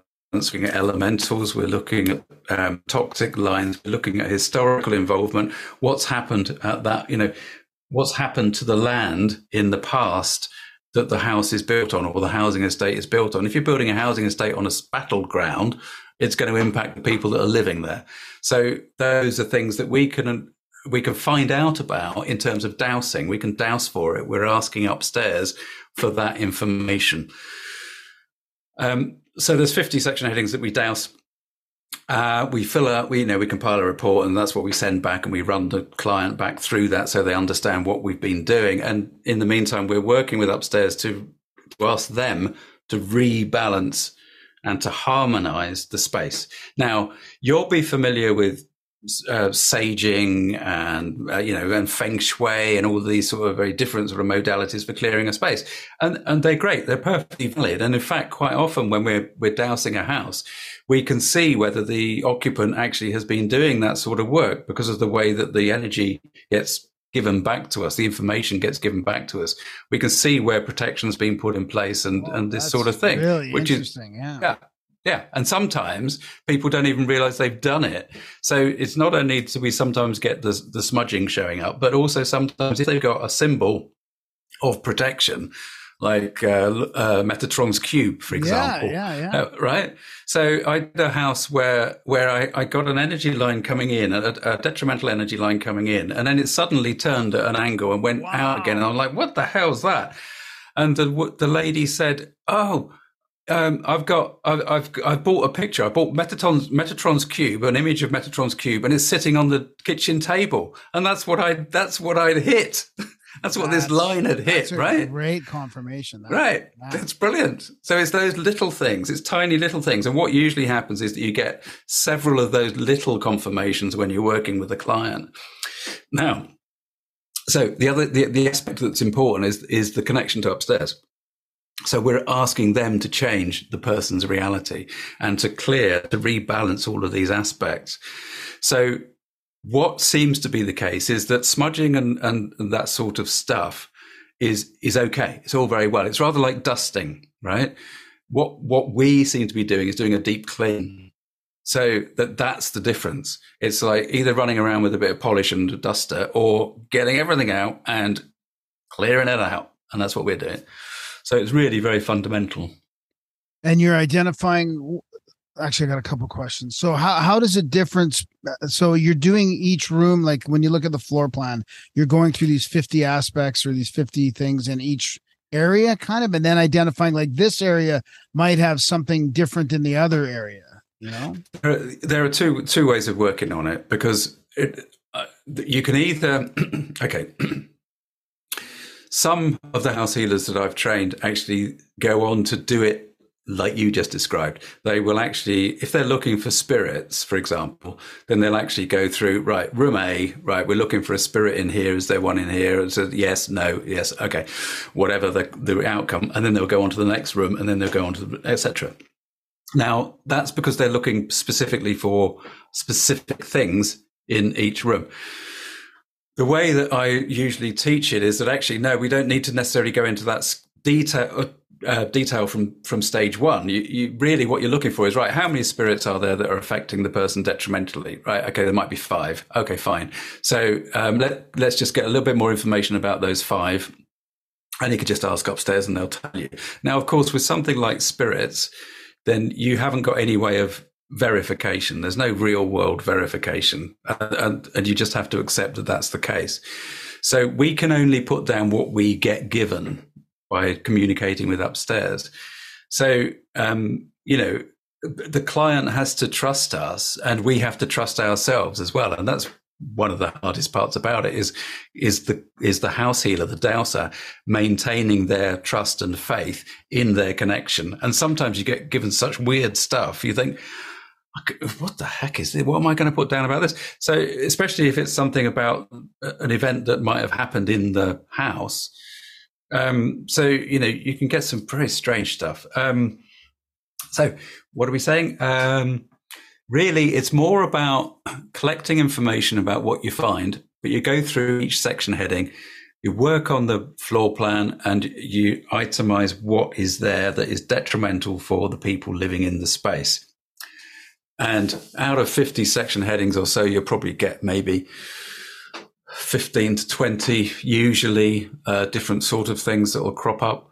Some houses are riddled with detrimental energy, and some houses are um, less uh, less so.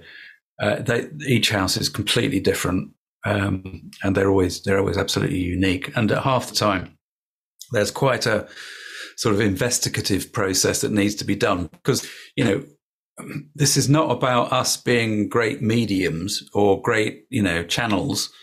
Um, it would be really helpful if we were. But what it's about is us trying to do our best to find out as much detailed information as we can in order to actually help the person that's come to us because they need help in some way. And some of the stuff we do is not is not at all woo woo. It's you know there's there's an aspect of the talking cure, you know, where you just allow the person to be talking through the issues that they're facing. And if it is that some of those issues are that they've got little beings that come to them at night and and hurt them, and you'd have to evaluate what that is and what's going on. And and obviously in that sort of circumstance, then usually that's a spiritual clearing. But you know, there's there's all sorts of stuff. So, like you said in the beginning, it, it seems to come back to perception and people's um, ver- sort of version of their own reality, and that's how it ends up. That's how this sort of house healing ends up being like a change in somebody's attitude or perception. Yeah, one hundred percent. I mean, that's the. This is why I've absolutely kind of um, you, you, know backed this idea this concept that everybody lives in their own unique universe because i see it all the time. And if you talk to a psychotherapist i mean you, prob- you probably have talked to a parapsychologist and that sort of thing over the years.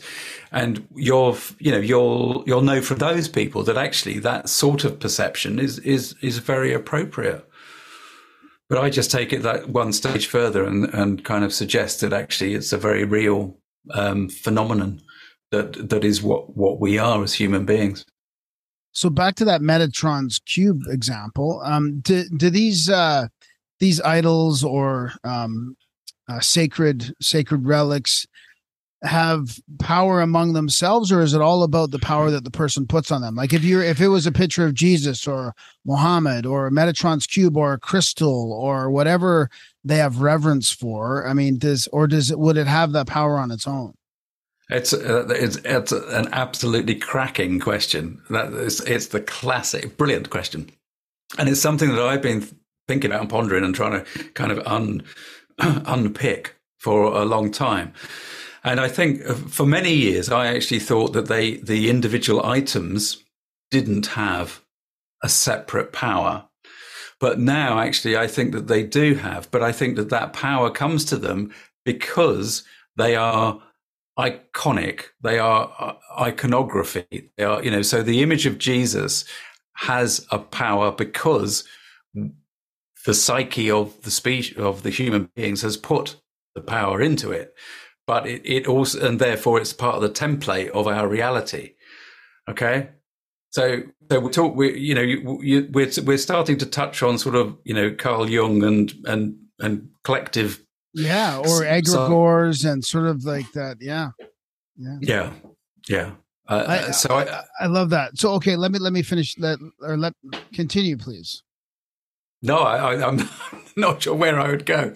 Yeah, ask me. So ask it's me both. So it's both.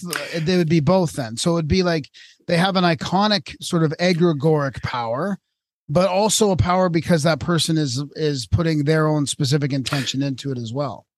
Yeah, absolutely. Yeah, yeah. I mean, actually, this uh, you can't see it, of course, because we're on audio only. But I've got a, um, an illustration here on the wall behind me. Yeah. Now that that that illustration is it's sort of uh, like a bit of a, a, crop circle sort of thing, sacred geometry, that sort of thing. That was basically channeled by um, a lady that I've been working with. Um, and she's done a whole series of these. You probably can't even see it yeah, very well, no, can, I you? can, I can see it. Yeah. There's a kind of a kind of an impression you're getting. It, it's a very um, geometric design. It's got um, six sort of flower type, petally type things. Very very similar to crop circle design. I have to say. But that in itself has a power. There's an impact that comes from a, a pattern that, that has been channeled um, uh, to the extent that actually I'm, I'm, working with this lady now to to create some um, oracle cards, some cards that we'll use in house healing with these channeled um, images. But also, these are very, very, very similar to an artist called Hilma af Klint, who was uh, a, a, a, member of the Theosophical Society, a spiritual lady, um, turn of the century uh, and actually is being heralded in the art world as one of the early abstract artists. But what they tend to to kind of not headline so much is the fact that she was she she did an amazing amount of work in connection with spirit and uh, was specifically following instruction from spirit in creating some of her work and it's very much like this. And the thing about this is and again i'm look i'm pointing to the illustration it doesn't work well on radio but um, the thing about this is that these sort of um, symbols can be found in earth energy. So these are actually very um, geometric and structured, but this sort of symbolism, this sort of symbolism can be found in Earth energy, and it's the sort of stuff that Hamish was finding, Hamish Miller was finding way back, and we still find today. So we find twelve pointed stars, uh, you know, along a, a major kind of uh, energy um, confluence, for example, Earth energy confluence. Wow, that's fascinating.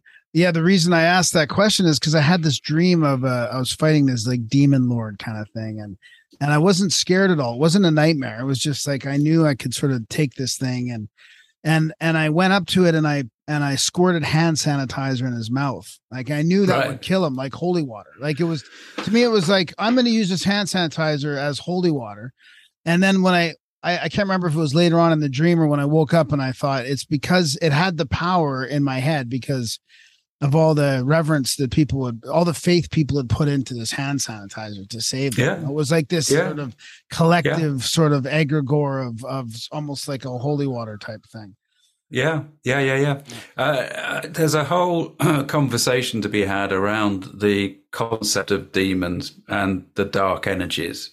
Um, I mean, it is an area that we can talk about. Uh, um, perhaps let's perhaps it will be too time consuming to go into today. But you know, the thing is that as a as a species, we create a heck of a lot of dark energy ourselves. So there are thought forms and there are spirit forms and there are life forms. There are independent um, aspects of mind that can become almost sentient in their own state, right? So this sort of stuff can detach from the human energy field and be left lying around or wandering around and you can walk into this and again if you're a sensitive person this is the sort of baggage that you can unintentionally take on board when you walk down the high street or walk down the street or mix with people but the point is that the darkness uh, you know, we live in a duality, as you you recognize, and the darkness is there because the light is there, um, and the light creates the darkness. The dark creates the shadows.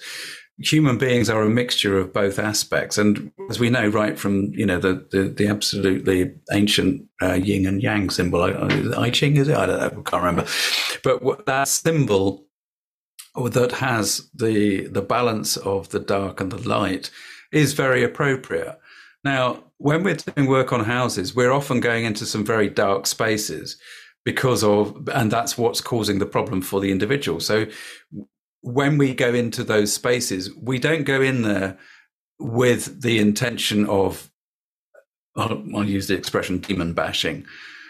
Uh, You know, it, it the, the energies and the beings and the sentience that exists in the dark deserves as much respect but it certainly doesn't want to be in most of the places that we find it. So we work with it to move it on. It's not a case of demon bashing. If you go, if anybody goes in, you know, some some people recognize or believe that they recognize the their ability to tune into the the psychic forces around us and they will go into a space deliberately to smash the hell out of any psychic beings that are in there.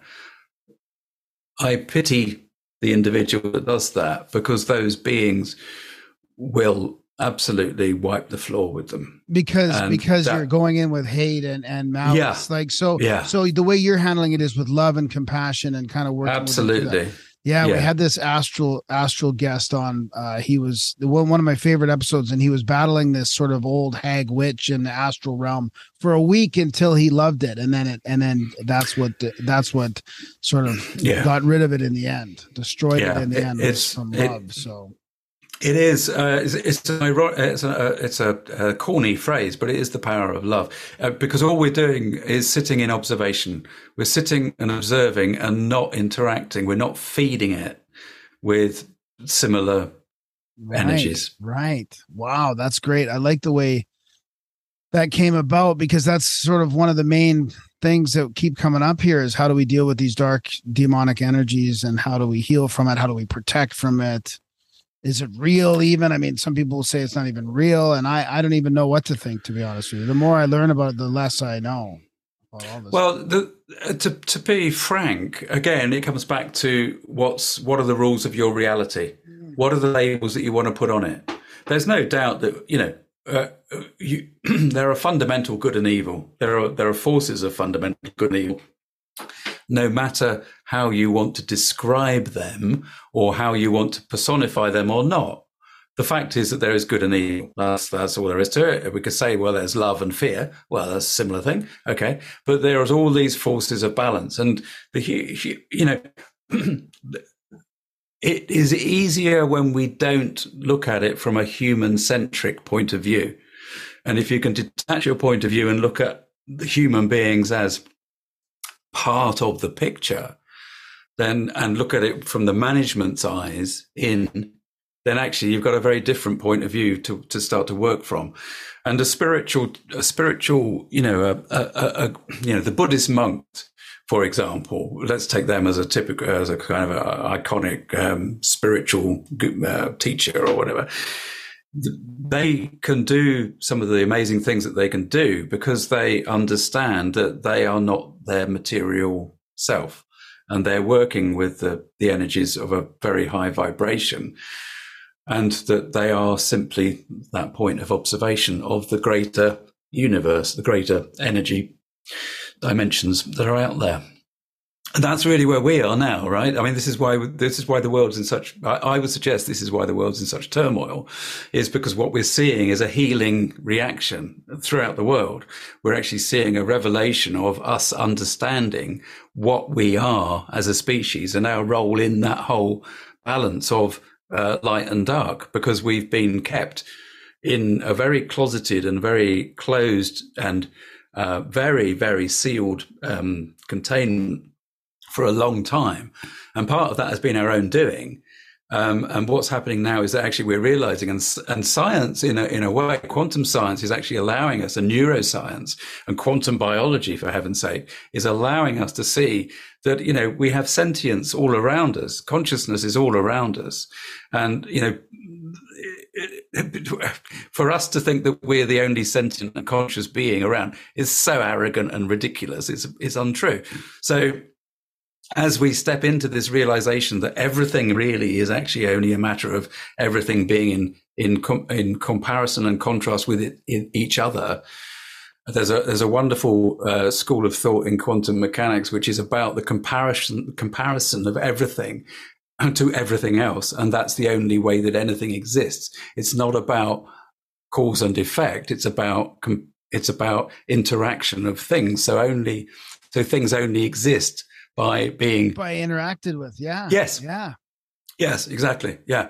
So, and that's a really interesting way of looking at the quant- uh, quantum physics. And it does appear at the moment that they're actually, if they follow that route, and this is what the guy's saying, I think it's uh, Carlo Rovelli, I think his name is, um, is that actually they may well be able to tally, uh, um, you know, the laws of, of, quantum physics with with um, some of Einstein's stuff, which at the moment they can't. Dis- there's a disconnect. But um, so as we step into our power and realize that we have the power to to through our choices individually and collectively to change the experience of everything because it's the interaction of things then that's where that's how we will lead out into the next uh, phase of um, human development, if you like. I mean, that's a fairly major, kind of big, heavy topic.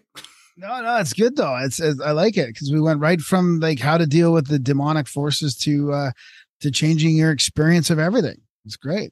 So, how would you like to sort of finish this off with? Um, how with your sort of uh your i think didn't you have a couple books and uh also you're doing so, sort of courses on this but i do have one other question is it worse in in let's say like uh other parts of the world that um, have had modern civilization around for longer than canada let's say like if you were going to be in canada working on homes in canada you know i mean we really haven't had any ancient cultures here. You know, we Well, you have we were- you we have were had under- human. Ha- we were under ice for You've you had- know, only in, until Yeah, twelve thousand years ago. So I mean, I guess there's that, but but I mean, we haven't had sort of modern civilization um, like you guys have.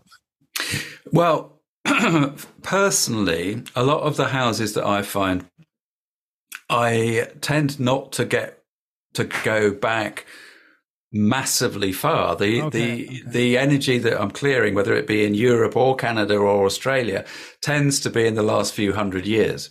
Now, whether that's because um, well, I don't, I don't know why that is. Actually, I haven't re- hadn't really thought about it because obviously, you know, some of these uh, countries we could go back to Stone Stone Age. That, that's kind of what that's kind of what I'm getting Yeah. at. Like, uh, are So- we fresh? Are we fresh here with less sort of like, you know, conflict that's been on the land or like underneath your house, sort of thing, compared to No, because you know? because it doesn't really work like that, though. Um, uh, because it's it's really uh, you know what we're doing when we're looking for the information is we're saying right, what is what information do we need to be working with that is adversely affecting the individual? So um, it's you know if you've got a battle, you've got a battle, whether it was uh, you know a thousand years ago or ten years ago. Um, you know, so the the influence is the same. But you're asking, is the country different? Is there a different feeling to it? Which was really where we started. yeah, the kind whole of like is, it- is a little harder, is a little bit more, you know, because because of the history that goes back, the conflict. I mean, especially in Europe and these areas, like there hasn't been these wars in Canada for who knows. I mean, there might have been many, many thousands of years ago, or maybe a little bit uh in the when when it was colonized, but you know what I mean, right? Not it's not so Yeah, a- yeah. ancient. So No, I do. I do know what you mean, and I don't think there's any square centimeter or square inch of Europe that hasn't been fought Yeah, over at some stage. Yeah, but you know, so, um, so, but does it affect us as house healers and the work that we do? It doesn't really. No, it's because actually, like I said earlier on, every house being so different. You know, it's just a a, a different bunch of issues. what do people seem to like get relief from when you do this to them? Like what what can people is there something Well, it that depends, really. happens or it depends on each case?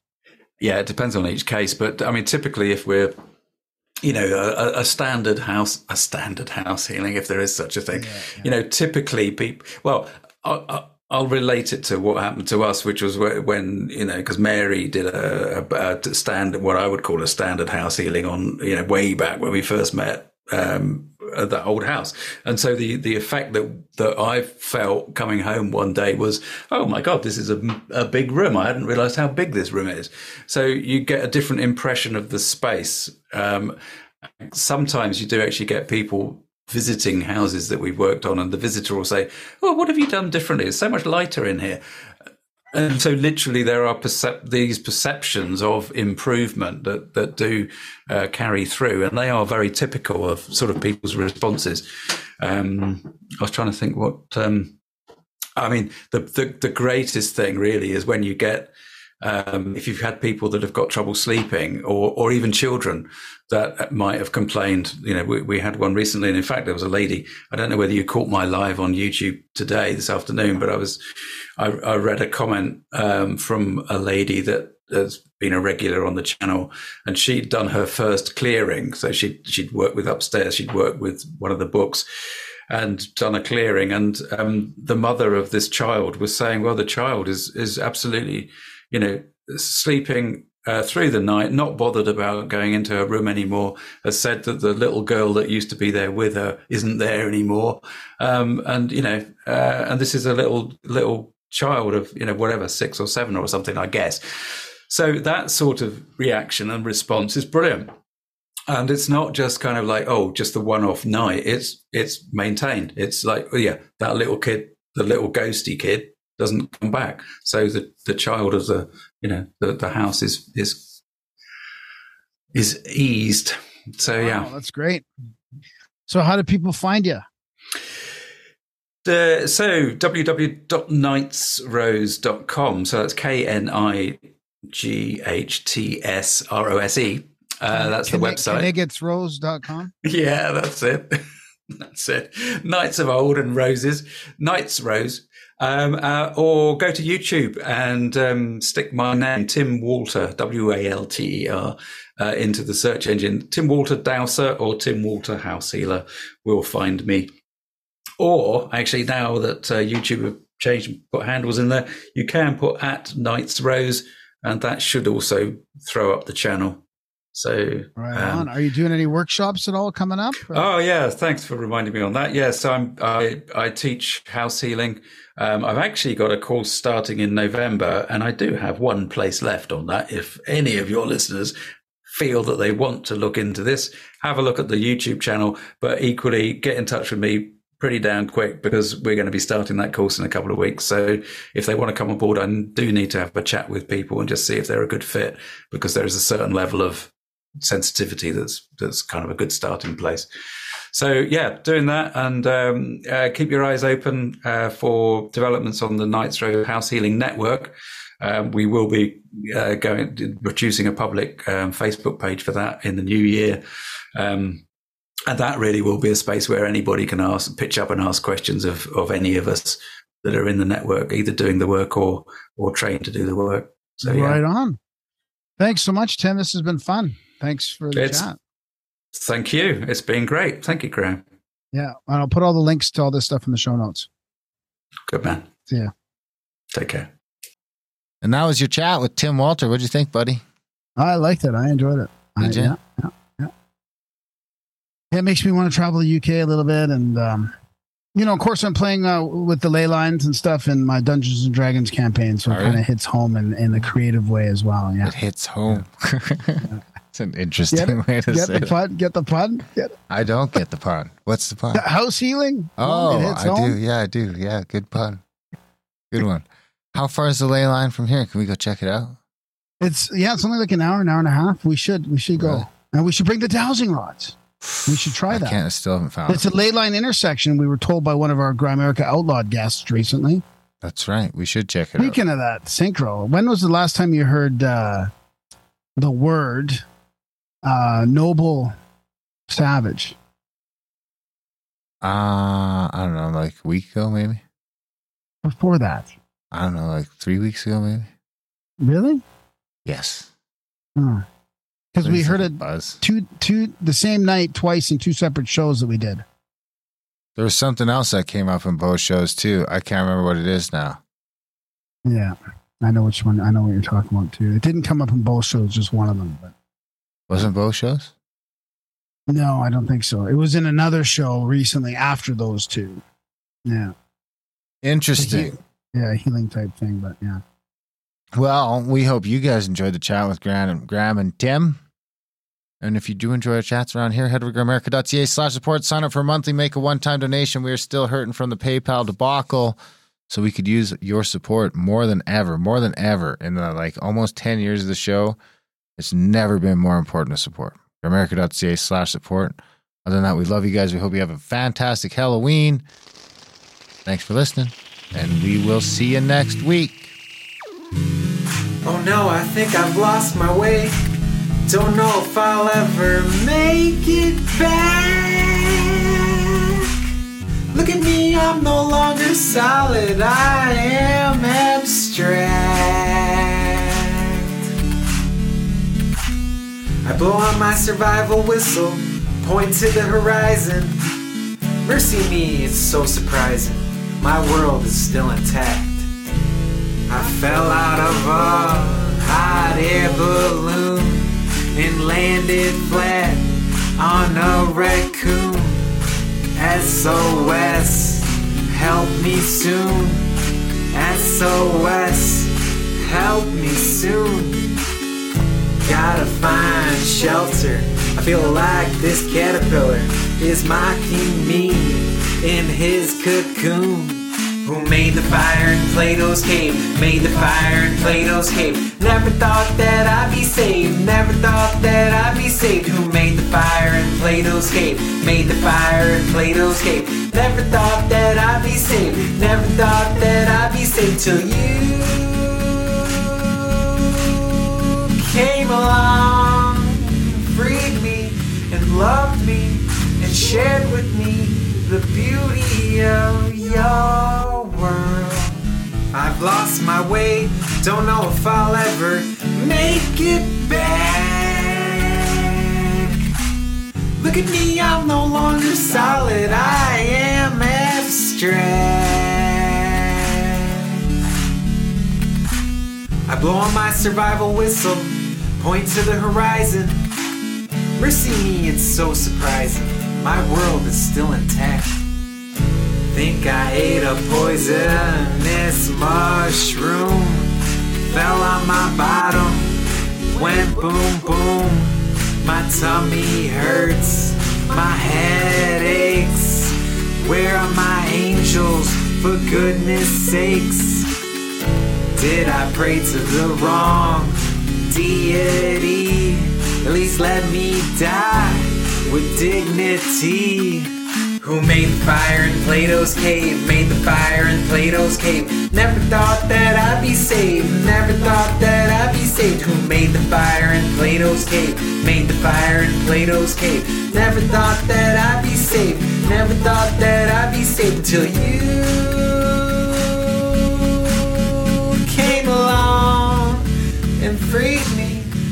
loved me and shared with me the beauty of your world.